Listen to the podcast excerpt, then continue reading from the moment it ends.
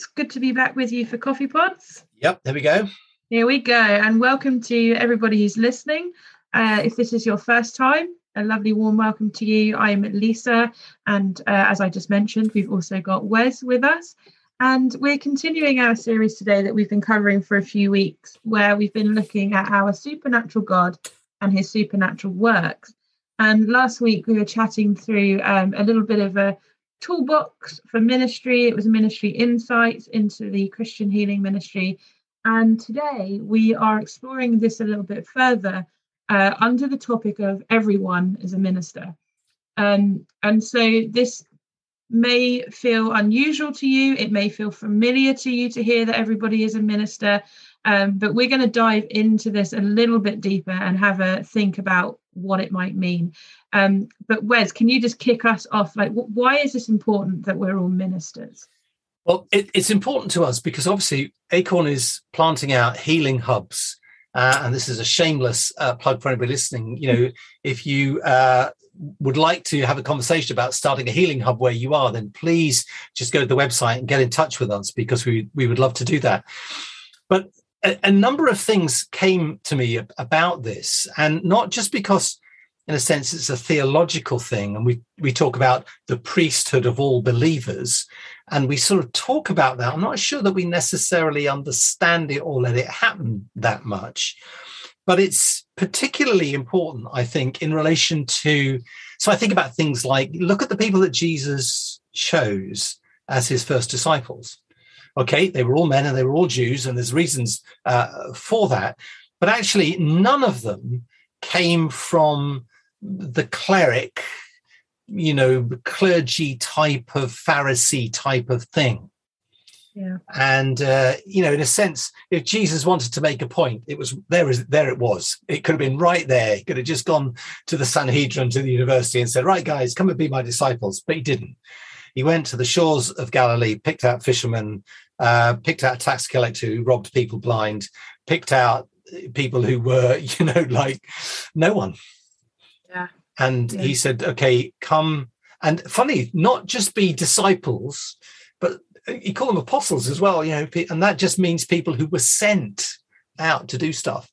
And so it's really important, I think, particularly in relation to us in the healing ministry, that we understand that everybody's a minister. Yeah, that's really helpful. And so, um, when it comes to our own ministries, our churches, uh, obviously it's important to have protocols and safeguarding in place.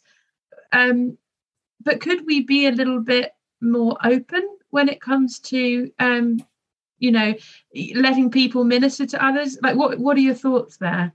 Well, yes, I do believe in in things being done in order and things being done appropriately.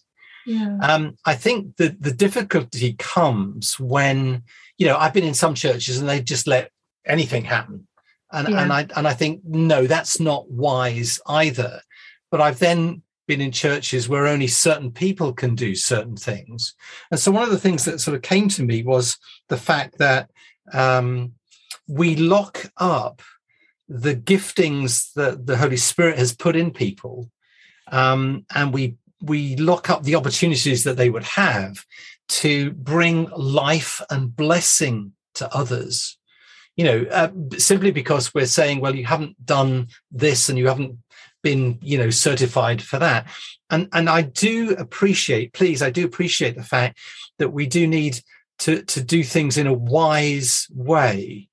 My my problem is that i know that um almost by extension of that the 12 disciples probably wouldn't have been allowed to do anything you know hmm. and, and so it's that sort of tension and how do we create community in church and in ministry where people are able to express the gifts that god has given them without necessarily having to get a phd in you know giving out the hymn books?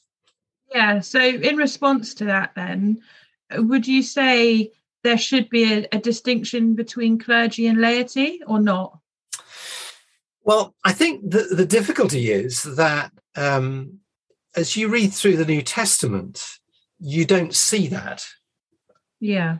So, what you actually see is people called to leadership. And in fact, in some streams of, of the church, in some of the Mennonites and the Anabaptists, the senior pastor of the church was called the chief servant.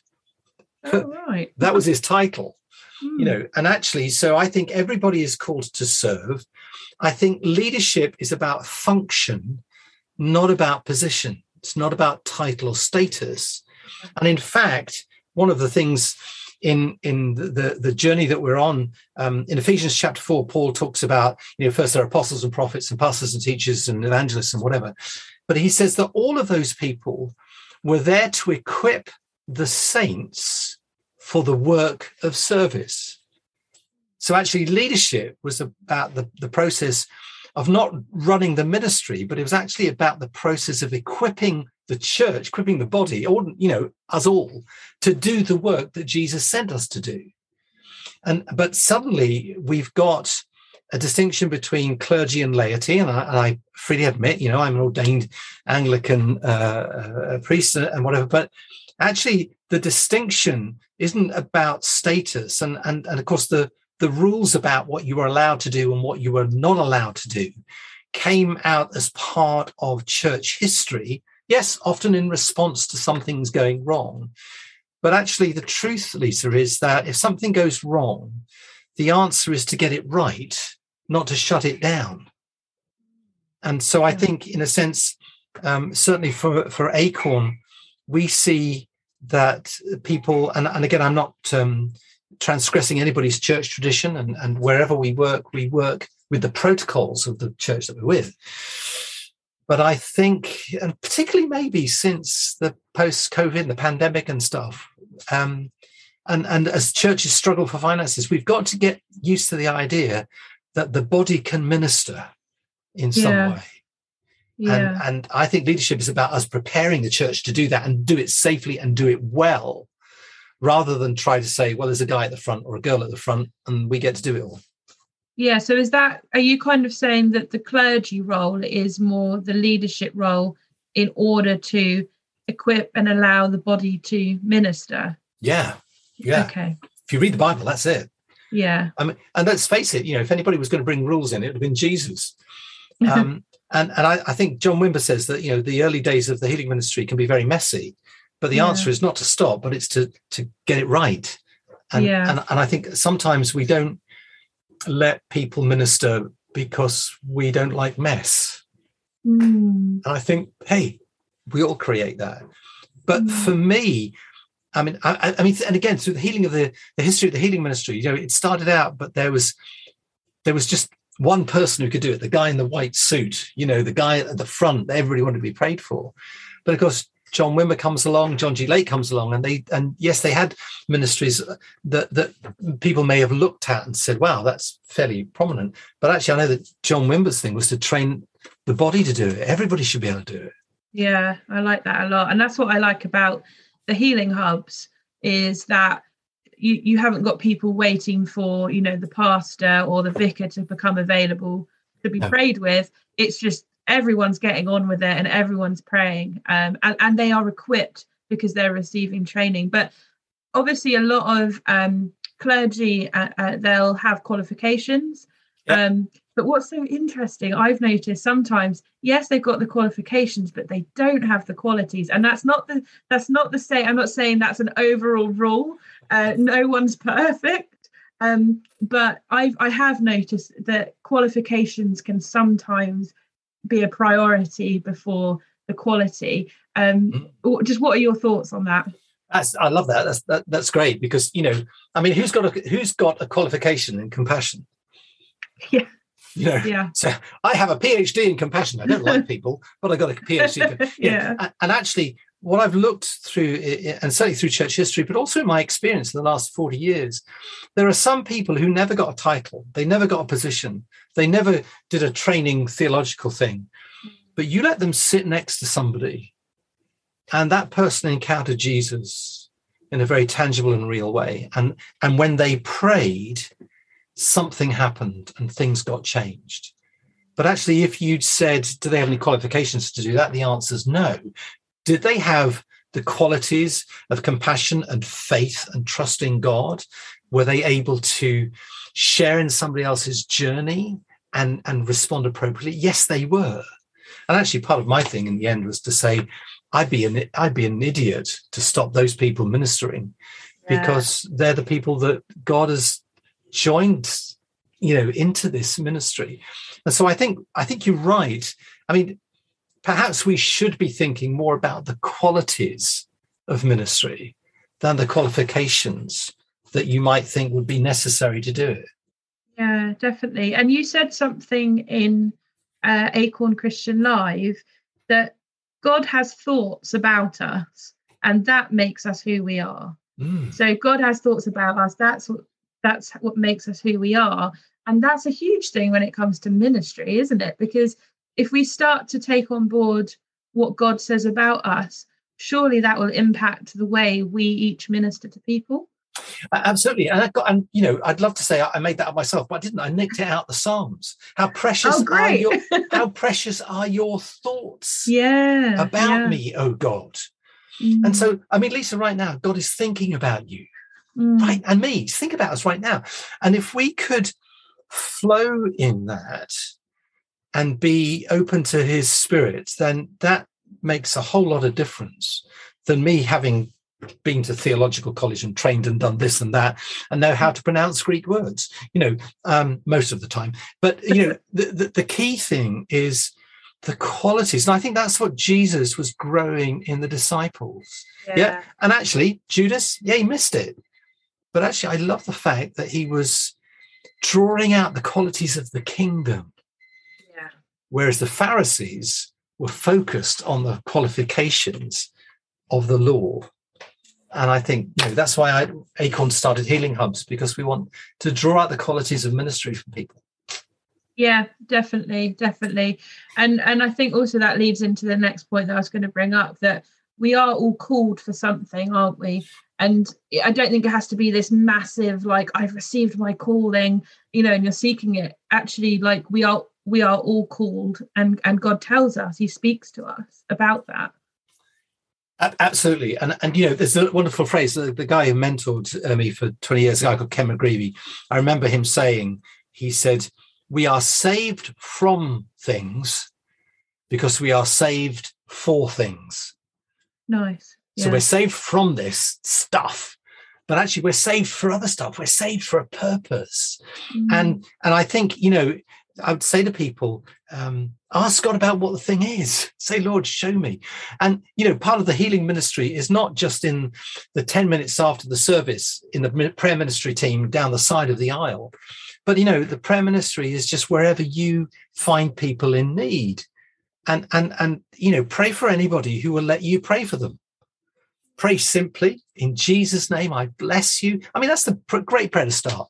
You know, I've said to people, can I, can I just pray blessing on you? Father, would you please bless this family in Jesus' name? It doesn't have to be any more than that. Because in the end, it's not the power of your words, it's the it's the God who's behind them who sort of gets yeah. involved. You know, yeah. so I would say to people, yeah, we're all called for something. You know, please hear this. You are called for something. So just find out where and how God can use you. And, you know, the fact that you might not have a title or a badge isn't the point. Funnily enough, they didn't give Jesus a title or a badge either, uh, at least not until the crucifixion. You know, that was not quite a, a thing. Yeah. Uh, and so I think in the end, if we could, if we could focus on just being Jesus where we are, everybody's a minister. Yeah, and I think it helps as a practical point it helps to look at what Jesus did um, yeah. to help us understand like kind of like what our role is and and how involved we are. Um, because I mean we've said this before at Acorn, but we can see through the scriptures that Jesus has done stuff before, so he he can do it again, and yeah. but with, with us being involved. Yeah. Um, so I find it really helpful to look through and, and see what he's done and then think, right, today what does that mean for me? Yeah i love that. Um, yeah. So is there is there anything else? Any practical points or i would say um, if you want to find out what your purpose is um, look where um, when you've done something it's had an impact. Just just sit you sit down with a cup of tea just say okay what have I done that people go, wow, that really helped me?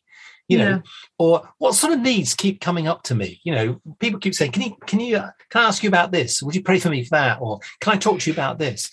You know because somewhere there's a little bit of a little bit of a clue. And i'd say the other thing is you know what really gets your interest? You think oh i'd really love to know about this. And just start to explore it. Talk to your friends. Talk to people who know you about what do you think I might be for, and and how do you think God might use me? And hey, certainly you can turn up to some Acorn events, and we'll do everything we yeah. can to help you in that process. So um, I would say just make it immensely practical. Just start saying, okay, what have I done that's had impact? And you know, I, I mean, that's how I got to be a worship leader. I just thought I was a kid with a guitar playing and, and jamming for Jesus, and then people come and say, "Wow, really, God was really there," and I went, "What?" when? How did that happen? You know, but then it kept happening and i thought oh maybe i should take this a little bit more seriously. Yeah yeah that's a very helpful uh, example actually. Hmm. um brilliant. Yeah as we said if if this is something you're wanting to explore more um the acorn healing academy is so useful for, for this sort of stuff because we talk through a lot of this stuff we ask mm. questions have a little bit of debate as well. Um so yeah please do check that out if you're interested uh, but this has been so useful, Wes. It's given us some points to go away and think about. Um, but before we say goodbye, will you kindly pray for everybody? Well, I would, but on the basis that everybody's a minister. Yeah. Why don't you do it? Fantastic. Cool. Father God, thank you for encouraging us in this moment together. And I ask that you will continue to teach us and inspire us and just make us aware, Lord, of what you have in store for each of us in bringing your kingdom to other people. And I ask these things in the name of Jesus. Amen. Amen. Brilliant. Thank you, Wes. And thank you guys for listening. Okay. See you soon. Bye-bye. Bye.